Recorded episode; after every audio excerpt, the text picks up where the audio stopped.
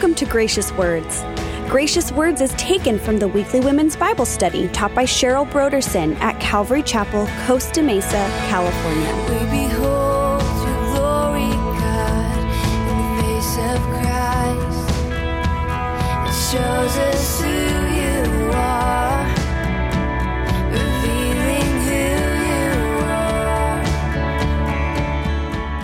Genesis is a book of beginnings. It tells us of God's thoughtful and intricate plan in creating the world and everything in it.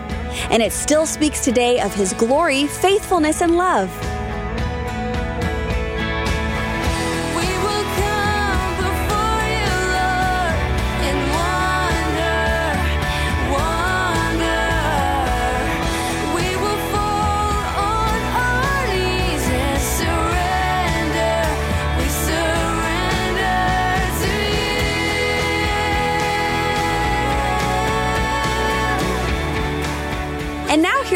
Two of Cheryl's message titled A God You Can Trust.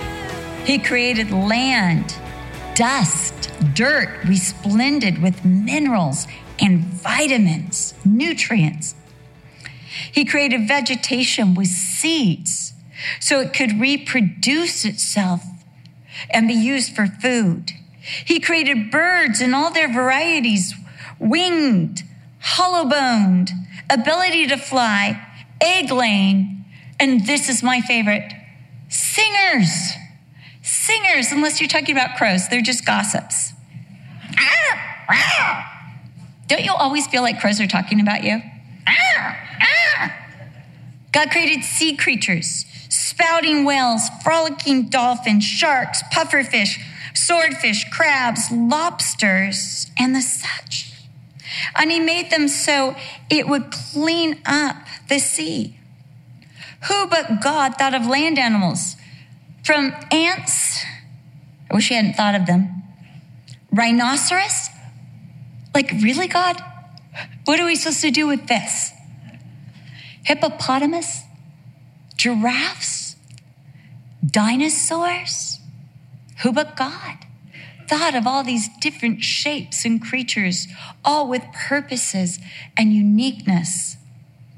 Who but God thought of man and woman and gave them eyes and cells and organs and systems and hearts and minds and the capacity to speak and sing and write and to create and to communicate and interact with God Himself. We learn that God is caring. He saw man's loneliness and He wanted man to know relationship. And so He made a helpmate comparable to Him. We learn that God is not a chauvinist, but God is for women. Because the apex of his creation is, and to quote Adam, whoa, man. The apex, the last. He looked over all of creation and said, It's not good. There's something missing. And that was woman. And he crowned creation with a woman because creation without woman was incomplete and not good. He formed her from Adam's side, taking a rib out of Adam's side. And this reminds us of Jesus on the cross in John 19 34, that he was pierced from the side so his blood might be spilled out for his bride. It was a gesture of love and codependency. He let Adam feel the deficit of life without Eve. Adam first named all the animals so he could know the need and be ready to receive it. And then God brings her or presents her to Adam. Like, this is my creation. I made woman. She is special. She is not to be treated disrespectfully. We learn that God is personal because we're told that God formed man and woman by hand. It's the word yatsar. It's the term used for a potter with the clay. And this is what God did with the dust. He formed Adam and Eve from the dust. We learn that God is generous. How? He made man in his own image. He imparted himself, what he is, and put it in man. Though later, when we get to chapter three, we will learn how costly. And if the Bible teaches us anything, we learn how costly it was for God to make man and woman in his own image. And again, he made man and woman in his own image. He gave man authority over his creation. God did all the work and said, Here, you can tend it. You can name the animals. You can work with me. I'll share. God breathed his own breath into man, something he did not do with any other created thing. He didn't breathe breath into the ant. He didn't breathe breath into the rhinoceros. He breathed it into Adam and said, Become a living being. He breathed it into Eve.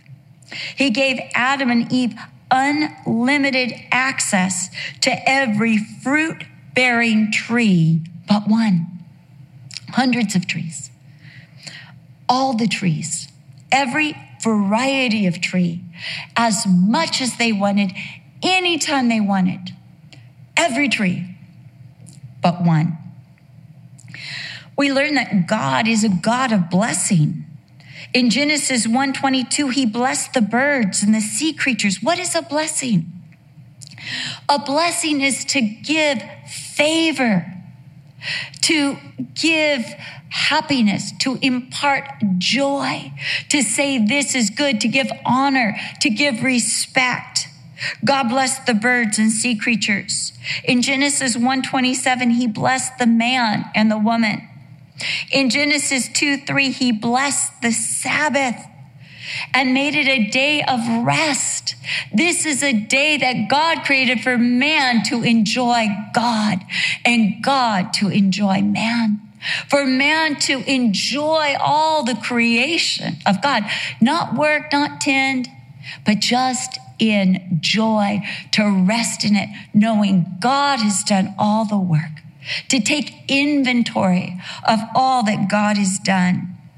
We learn that God desires to bless, to enable creation to function and prosper this blessing. We learn that God is loving to mankind, that mankind is the speciality of creation. Again, mankind is in God's image. We see that God is concerned for Adam's loneliness we see that God works cooperatively with Adam in naming the animals. He doesn't say, this is called this and this is called this, and just learn these names, Adam, memorize. Come on, I give you brain. He says, Adam, what do you want to call it? Who knows? You know, we don't know what Adam called them. We don't know if he called them the scientific name, if he knew Latin in the garden, or if he said, rough, roar, quack, oink. Tweet. We don't know what he called them. You know, as parents, you know how it is like your, your, your child will name something and that's the name of that thing for the rest of their existence and yours too. My grandson, he called Brian and my father Buddy. And it was because every time he saw my dad or he saw Brian, they always said, Hey, buddy. So he called them Buddy back. And so one time my daughter was saying, Which one are you talking about? And he said, Well, Chocolate Buddy. That was my dad's name because he always had chocolate on his desk for the grandchildren. And from then on, my mother called my father Chocolate Buddy. From then on, I called my father, Hey, Dad, hey, Chocolate Buddy. That's what we all just called him Chocolate Buddy. Adam What do you want to call Chuck Smith? Chocolate buddy. You know, it just is one of those things. What a delight we take. What a delight we take. God is loving to mankind. He puts Adam in his garden. God planted this garden. May I say that God planted a garden with mature fruit bearing trees. They were already bearing fruit. How old is the earth? I don't know, because he created it with a backstory and with age. He gives Adam a job because he's loving to tend his garden, a cooperative effort. And he brings the animals to Adam. We realize that God creates beauty. The garden had rivers, and these rivers were amazing. One led to a land of gold, one led to a land where onyx and myrrh could be found. So we see also that God creates beauty because the garden had life, fruit bearing trees. When Eve, we'll read this in chapter three, when she looks at the tree of good and evil, she says it's pleasant to the eyes. She's comparing it to the other trees. Well, they're all pleasant to the eyes, they're all beautiful. We see that the garden had many trees, fruit trees, and had maturity. We learn that God is a God of freedom because he does not restrict the trees in the garden except for one. And yet he allows access to even the prohibited one. Why? Because he's a God of freedom. He gives Adam and Eve a choice, an opportunity for obedience. He doesn't force obedience on them. One way would be to not even give that option of the tree, leave it out of the garden. You might say, I wish he would have, but he didn't because he's a God of freedom. There is love is only love, and I'm going to quote Chocolate Buddy. Love is only love, and obedience is only obedience if there is a choice or an opportunity to choose something else. Maybe you remember how my father said, I must really love Kay because there were a lot of pretty girls at Life Bible College, but I chose her. And she'd be like, Not that illustration again. But love is a choice. You're choosing this above another option. And so God gives man the freedom to choose love, to choose obedience. We realize that God's work is perfect. Everything God made was perfect. It was good. It was complete. It was orderly. It was lasting. It was fruitful. We realize that God finishes his work. He finishes. He says, In six days, the Lord God made creation, and then he called on us. It was completed. No loose ends, no circuits left unconnected. So we learn that God is a God that finishes what he starts. And we learn that God is a God of rest because he blessed the Sabbath. He made a day for Adam and Eve to rest, to relax. He's not a taskmaster, he's a father. A father makes sure that a child takes their naps and goes to bed on time. A taskmaster just wants more and more work. He made a day of enjoyment without work, a day of contemplation and enjoyment. I like to think this a front porch day. Day just to sit on the rocking chair and say, Well, Jeb, that farm's looking really nice. It's a front porch day. This God, this God of Genesis 1 and Genesis 2 this is your God. He is not just Elohim, a God. He is the God, the great God, the God of gods. He is the God that is speaking to each one of us today, saying, Trust me, trust me. His track record is perfect. He is relational. He is relational. He wants to be a father to you, a friend to you. He wants relationship, not master to servant. He is holy. There is no other God, No other God, no other concept of God, no other God in any religion that is like this God. No other God who is as orderly as our God. God wants to order your life. There is a progression. There is a purpose in what he is doing. So he is purposeful. You know, the older you get, the more you can look back on your life and go, oh, I needed that. That was right. Oh, how I needed that. At the time when you're in it, you're like, I don't need this. Or we say, I don't need this. I ain't got no time for this. I don't need this. But God knows what we have need. He knows what we have need of. He's purposeful and intentional. God is good. He is beneficial. He is pure. He is true. He is creative. Some of the things he does in your life, they're so creative. I mean, you come up with your plan for God. God, do this and this way and turn right here and turn left there. And God says, okay, thank you very much for your directions, but I'm going to do it this way. And he does the most creative thing. And you're like, I never would have thought of that. But that's actually better. Thank you very much. God is caring. He cares about our welfare and he has already supplied the need and supplying the need.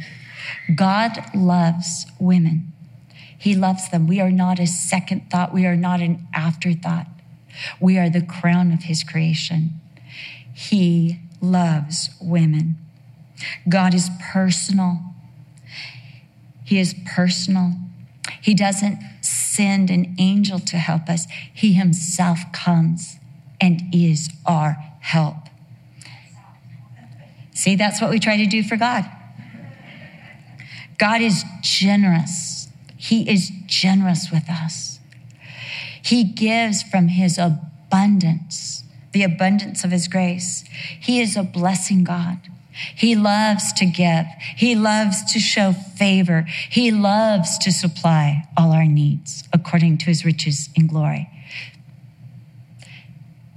someone describing the name Yahweh from the book, um, can't remember the name of the book, but he talked about how, caffeine, he talked about how God is the water looking for the thirsty. He is the bread. We would see Jesus. He is the bread looking for the hungry. This is our God. He is a blessing God. He is a God that longs to bless, to give. He's a giving God. He's a loving God.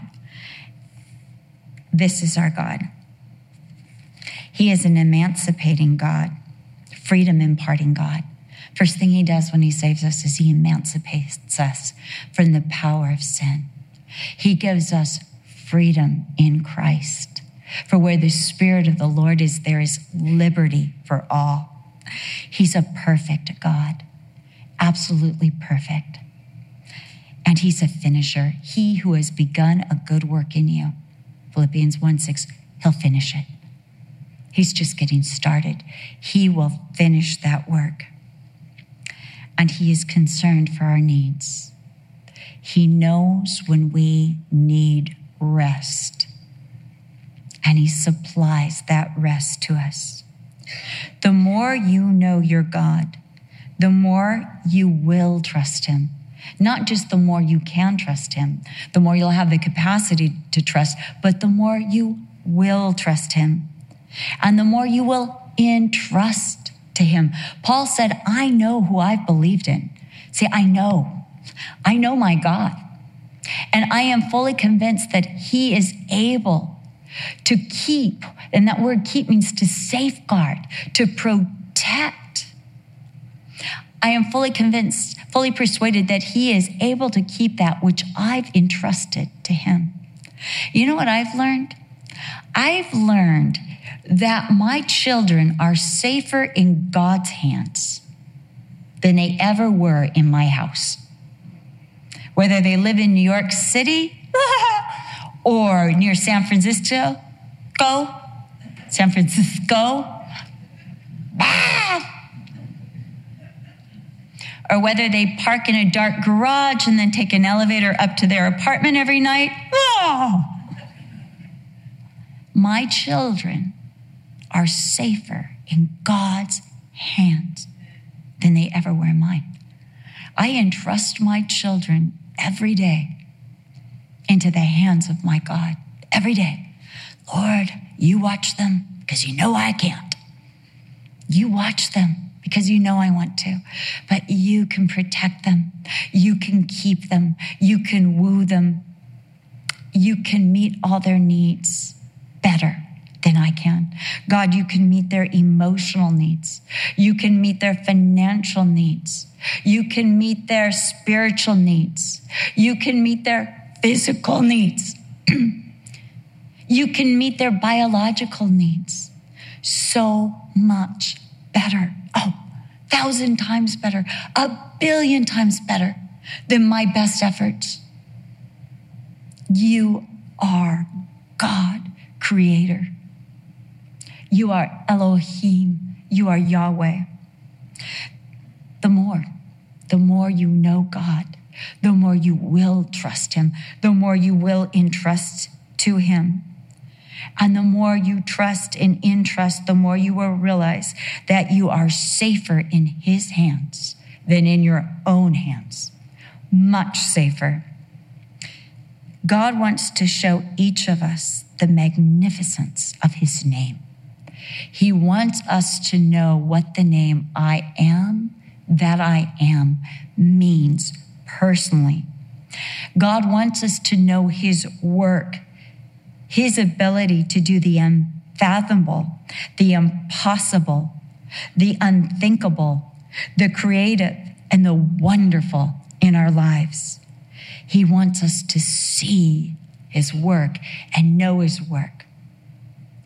God wants us to know his person, all he is, all he is, all he's doing. From the beginning of creation, God has wanted relationship with mankind. And God's revelation to us, this beginning revelation, is that we might know our great creator and have access to this greatest of all gods through his son, his son, Jesus, his word, his agency of creation, Jesus, the Messiah, the Son of God. All that God is, all that God has done and is able to do is available through to us is available right now, is availed to us and accessible to us through Jesus Christ. We can go into the very throne room of God. We can approach one who is brighter than the sun shining in its strength and get close and intimate because we are covered in the righteousness of Jesus Christ. We can know God we can receive all we need from this great God because Jesus has given us access by his blood. We are covered and all that God is, is now ours in relationship because of Jesus Christ. This is what God has done. This is who God is. And it's time to know our great creator personally, that we might begin to experience all he is relationally, that we might know by experience that our God is the God of gods, the King of kings, the Lord Almighty. Amen. God gave us the book of Genesis so we would know that He is our great creator. His desire in creating us was for fellowship, and we have that in our relationship with Jesus Christ. All that God is, all that God has done, and all that God is able to do is available to us through Jesus Christ. We can approach God unafraid, knowing that Jesus paid the price for our sins, and we can now experience true life in a relationship with God. God is near and desires to know you. He is close. All you have to do is call out to Him. We hope you have been blessed by today's Bible study. For more information about the Gracious Words radio program and the teaching ministry of Cheryl Brodersen, please visit our website at graciouswords.com. Coming up next time on the Gracious Words program, we'll look at truth and deception as we continue our series, Our Great Creator, in the book of Genesis with Cheryl Brodersen. We do hope you make plans to join us. Again, for more information, please visit our website at graciouswords.com.